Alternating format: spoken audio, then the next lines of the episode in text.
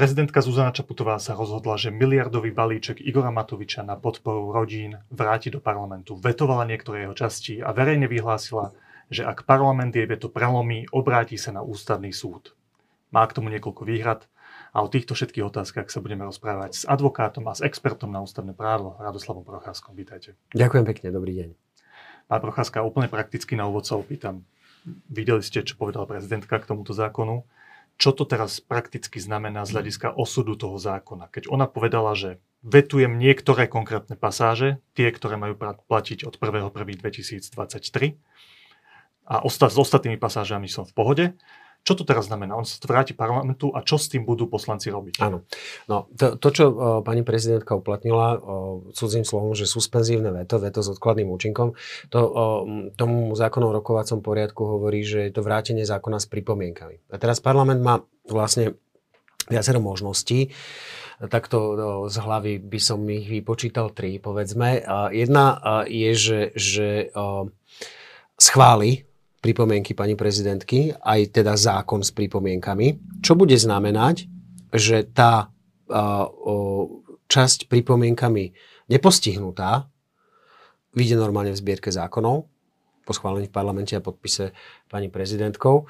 A, a to schválenie tých pripomienok bude znamenať, že tá, tá, tá časť napadnutá pripomienkami z toho zákona vypadne. A druhá možnosť je, že neschváli pripomienky pani prezidentky a schváli návrh zákona v tej podobe, v akej prešiel prvýkrát. Že Tam pre... potrebuje nadpolovičnú väčšinu. 76. 76 to, to znamená prelomiť to veto. Ano. A o, tretia možnosť je, že neschváli ani pripomienky, ani návrh zákona ako celku a tým pádom to neprejde vôbec. Že vlastne o, to o, v tom parlamente zostane a nebude to schválené to ešte ku konkrétnosti toho hlasovania o tých pripomienkach, to si máme predstaviť ako, keď sú nejaké pozmenujúce návrhy k zákonom, ano. že na, na tom je... princípe, že o každej jednej pripomienke bude parlament hlasovať osobitne? Uh, uh, no, uh, na, najskôr samozrejme k tomu záujmu stanovisko výbory, ale tie už nemôžu nejakým spôsobom zasahovať. Uh, jednoducho v parlamente už nie je možné zasahovať do toho textu zákona. Je možné buď len pripomienky pani prezidentky schváliť a a potom po schválení tých pripomienok hlasovať o návrhu zákona ako celku v znení tých pripomienok. Čiže naozaj tie možnosti sú, sú reálne tri. Vôbec to neprejde. Prejde to tak, ako to bolo schválené na prvý pokus, alebo to prejde v znení pripomienok pani prezidentky. V tom v znení tých konkrétnych pripomienok áno, áno. by to znamenalo, že už ste to povedali, že vypadne tá časť toho zákona, ktorá sa týka opatrení, ktoré začínajú 1. januárom 2023, tak? Bo ja som nevidel tie pripomienky. To závisí od konkrétneho znenia tých Závisí to od konkrétneho znenia tých pripomienok, ale to, ako sa mediálne ko- komunikujú, tak to z toho vyplýva. Môžu poslanci spraviť aj takú vec, že schvália to s pripomienkami pani prezidentky, mm-hmm. tým pádom vypadne tá časť, ktorá má platiť od januára 2023, budú tam iba tie zvýšenie prídavkov alebo dané bonusu o 30 eur, tuším, ak sa mm-hmm.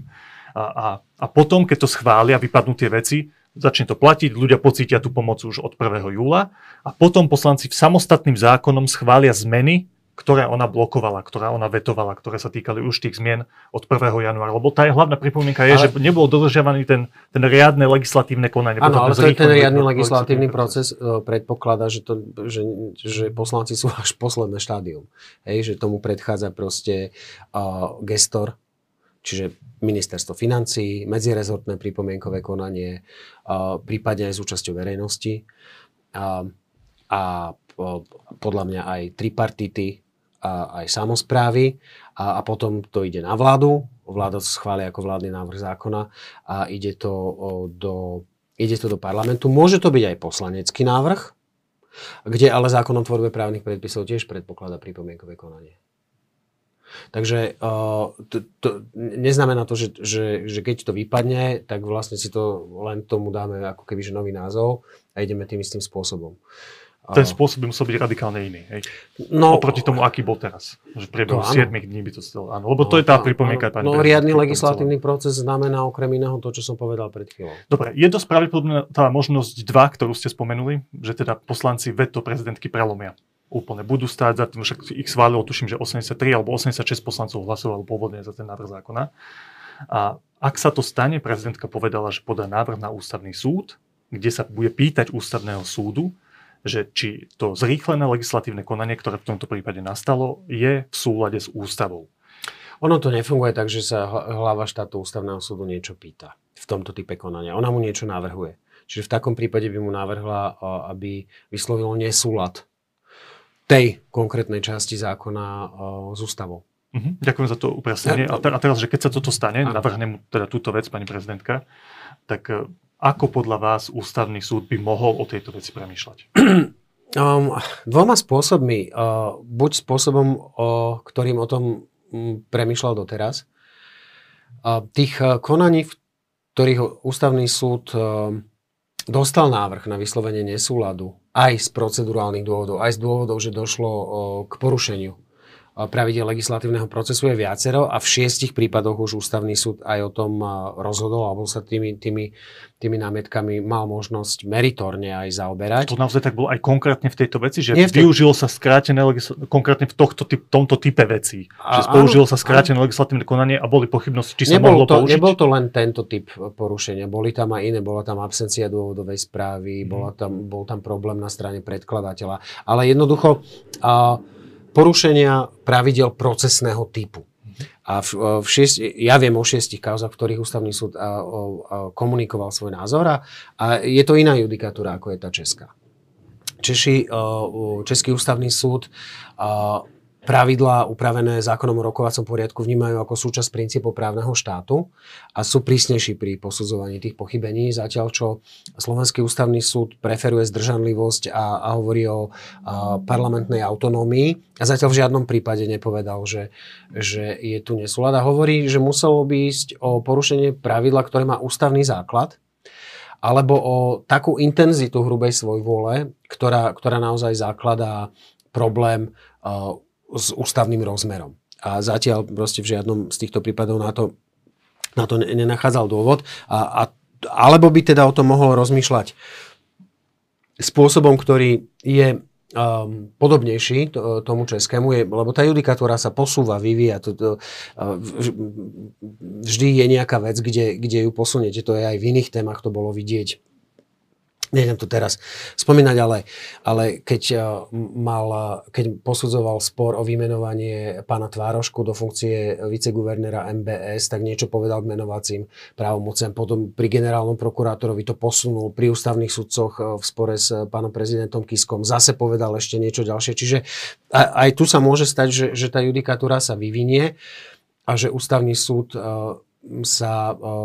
Trochu odchýli od, od toho, čo hovoril doteraz, alebo to dopovie. Že možno to ani nemusí byť odchylka, ale dopovie a povie, že tie okolnosti tu sú špecifické a, a zásadné dosť na to, aby sme v tomto prípade povedali, že áno, zakladá to nesúlad s ústavou. A, a či, či, čo, ktorá z tých možností je pravdepodobnejšia, ani si nemyslím, že, že mám dôvod to, to odhadovať, ale, ale takto to je. Keď by išiel striktne v intenciách doterajšej judikatúry, tak to podanie na ústavný súd uh, by nemalo mať šancu na úspech. Ale ak si povie, že je tu príležitosť uh, a dôvod, je tu dôvod byť prísnejší na parlament, uh, tak bude mať príležitosť vymedziť kritéria tej prísnosti. Vy nie ste len taký právnik, ste veľký expert na ústavné právo, takmer ste sa aj stali ústavným sudcom. Tak keby ste vy mali na stole celú túto kauzu, ako by ste rozhodovali?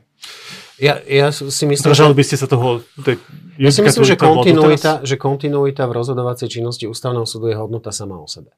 Že, že, že je dobré rešpektovať judikatúru, ktorá tu je a že musia byť silné dôvody na to, aby, aby došlo k odchýlke od tej judikatúry a tie, tá, tá odchýlka musí byť primerane zdôvodnená. To je, to je jedna moja poloha. A druhá, že ja si, ja si myslím, že, že Český ústavný súd má má pravdu v tom, ako posudzuje e, zásahy do legislatívneho procesu. Že, že to súvisí s princípom právnej istoty, s princípom predvydateľnosti práva a s tým, že tá, a teraz sa e, divákom aj vám ospravedlňujem, ale ja tomu tak hovorím proste desiatky rokov, že rekogničná norma. Čiže pravidlo uznania, ktoré hovorí o tom, čo je súčasťou platného práva, že táto rekogničná norma a, obsahuje pravidla, ktoré nie sú len v ústave že to treba jednoducho chápať materiálne a s prihľadnutím na účel tej rekogničnej normy. A ja osobne mám tendenciu uh, sám pre seba alebo v, na odborných fórach uh, posudzovať uh, ústavnom procesné pochybenia prísnejšie, než ako to doteraz robil ústavný súd.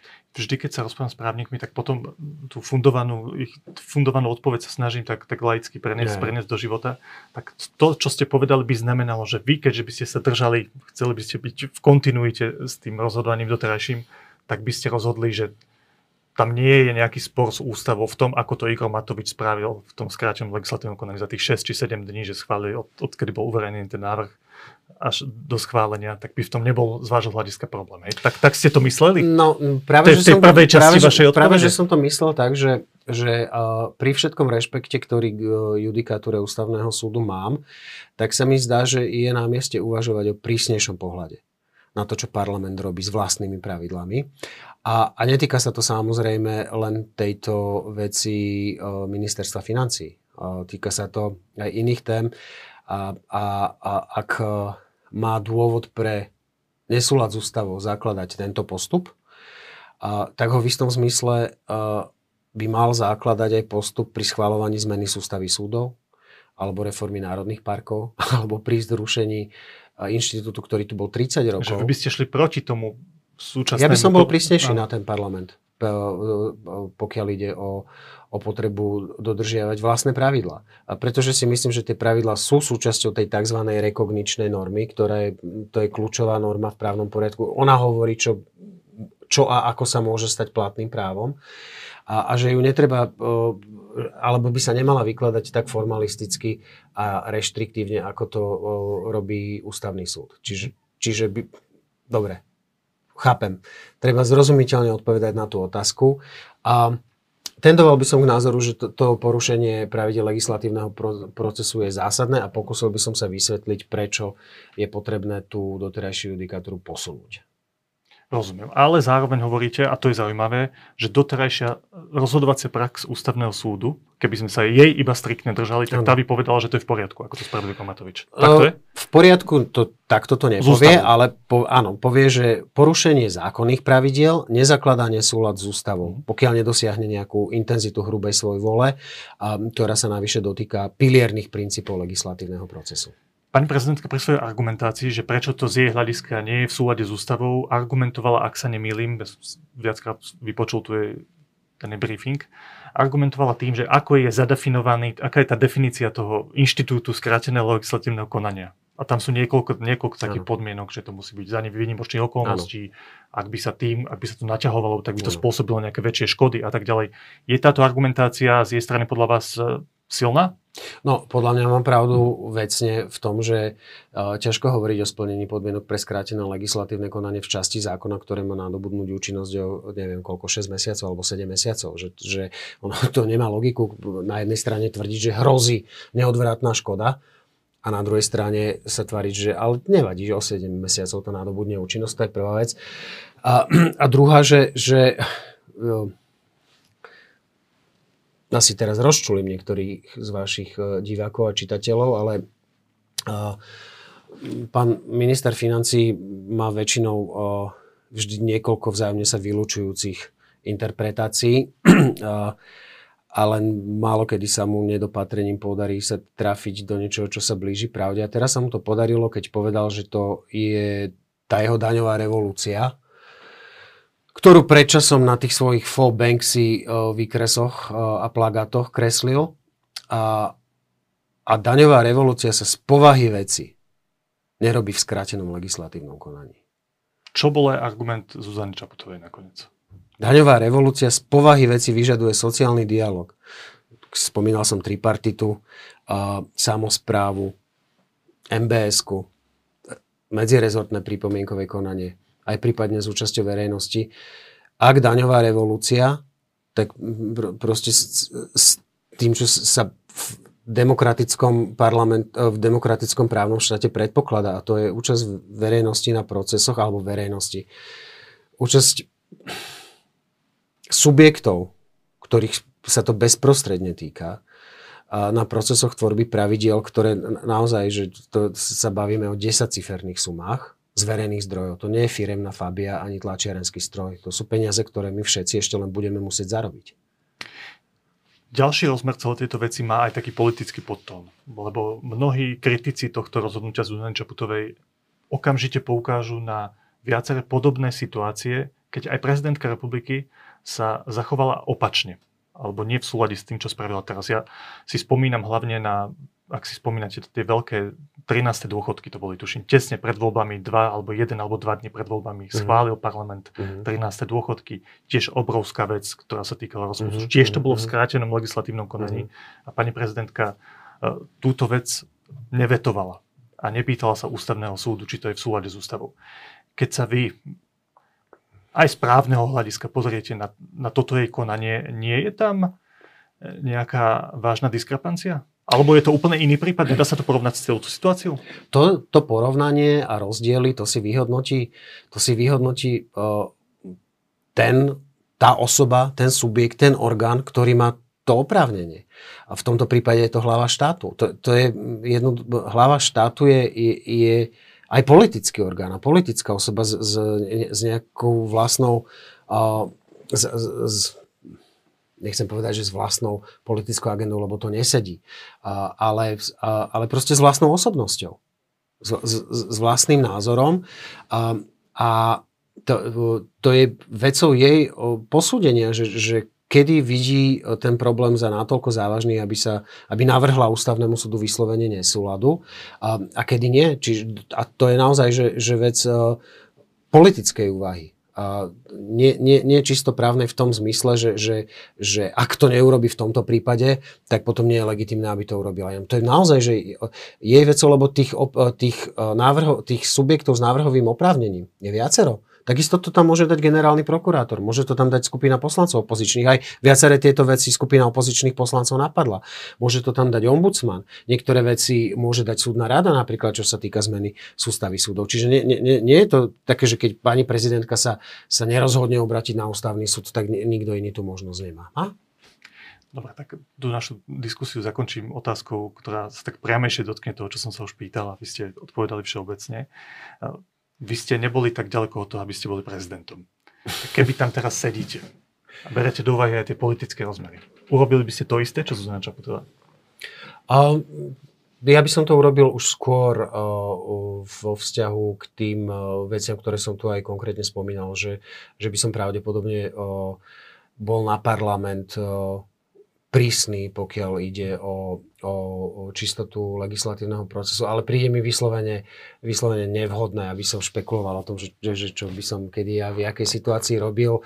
A, a ani, ani, ani vlastne som, ne, ne, neviem, či som úplne stotožený s tým, že som vôbec na tú otázku a, odpovedal, ale a, odpoviem na ňu teda obklukov takisto ako pred chvíľou, že je, viete, tých, tých subjektov je viacero a každý zvažuje rôzne, rôzne premenné a, a strážcom zákonnosti stricto senzu je v štáte generálny prokurátor, ten má tiež návrhové oprávnenie, pokiaľ ide o vecné aspekty, tak je tu, tak sú, tak je tu opozícia, kde skupina poslancov 30 to môže dať na ústavný súd a mnohé iné subjekty. Čiže, čiže o, ešte raz, nesústredil by som, by som, nesústredil by som to na konflikt medzi parlamentom a prezidentom výlučne. Posledná otázka je, je taká všeobecnejšia. V tých ostatných rokoch od, od výmeny vlády, myslím, že neviem, či to len ja tak registrujem, ale zdá sa mi, že na Slovensku prebieha e, veľmi výrazná diskusia o povahu právneho štátu. A o právnych otázkach sa diskutuje možno častejšie aj vo verejnosti ako predtým. Je to mm. spôsobené aj pandémiou, tam bolo tiež veľa veľmi sporných vyhlášok, ktorými sa tu vládlo, čo ste aj vykritizovali. O tom sme sa tiež v minulosti rozprávali. Vidíme tu aj veľké prípady posudzovania, či predseda najsilnejšej opozičnej strany má byť vydaný na rozhodovanie sudcovi špecializovaného trestného súdu o jeho uh-huh. väzobnom stíhaní. Uh-huh. Sú tu všetky tie zločinské skupiny ľudí, ktorí sa boli prepojení s politikou, ktorí sú teraz súdení alebo sa s nimi riešia e, trestnoprávne veci. Tak keď sa pozeráte na celú tú diskusiu, ktorá okolo toho vzniká, a aj na spôsob, aký, s akým sa konkrétne orgány vysporadúvajú s tými vážnymi otázkami, tak máte z toho vášho pozorovania pocit, že sa Slovensko za tie ostatné roky približuje k tomu ideálu právneho štátu, alebo niekde vajatáme, alebo naopak sa od neho vzdialujeme. Jo, tak to na záver rozhovor, takáto rozložitá otázka. Uh, on, poviem to tak, že na jednej strane je to dobré znamenie, lebo, lebo to indikuje uh, vnímanie dôležitosti tých pravidel pre, pre spoločnosť. Že si spoločnosť uvedomuje, že tie pravidlá sú dôležité a, a, a, a že proste má nejaký zmysel, pretože zachovaj poriadok, poriadok zachová teba. Ale na druhej strane to asi indikuje aj to, že sú čoraz bezvýznamnejšie. Že, že proste keď sa dnes pred pár mesiacmi uh, sa uh, tí, čo sa stiažovali, boli nepriatelia očisty justície, dnes sú to nepriatelia rodín a v skutočnosti tým nepriateľom asi vždy uh, zostáva hlavne ústava, zákon o rokovacom poriadku a zákon o tvorbe právnych predpisov a, a, a zdá sa, že to je dnes v tejto fáze rozkladu už je len taký naozaj platonický neškodný nepriateľ. Neviem, či tieto vaše slova mám brať ako pesimistickú bodku za našim rozhovorom, ale budiš, diváci si urobia názor. Ďakujem veľmi pekne ústavnom ja právnikovi advokátovi Radoslavu Procházkovi. Všetko dobré. Ďakujem, všetko dobré.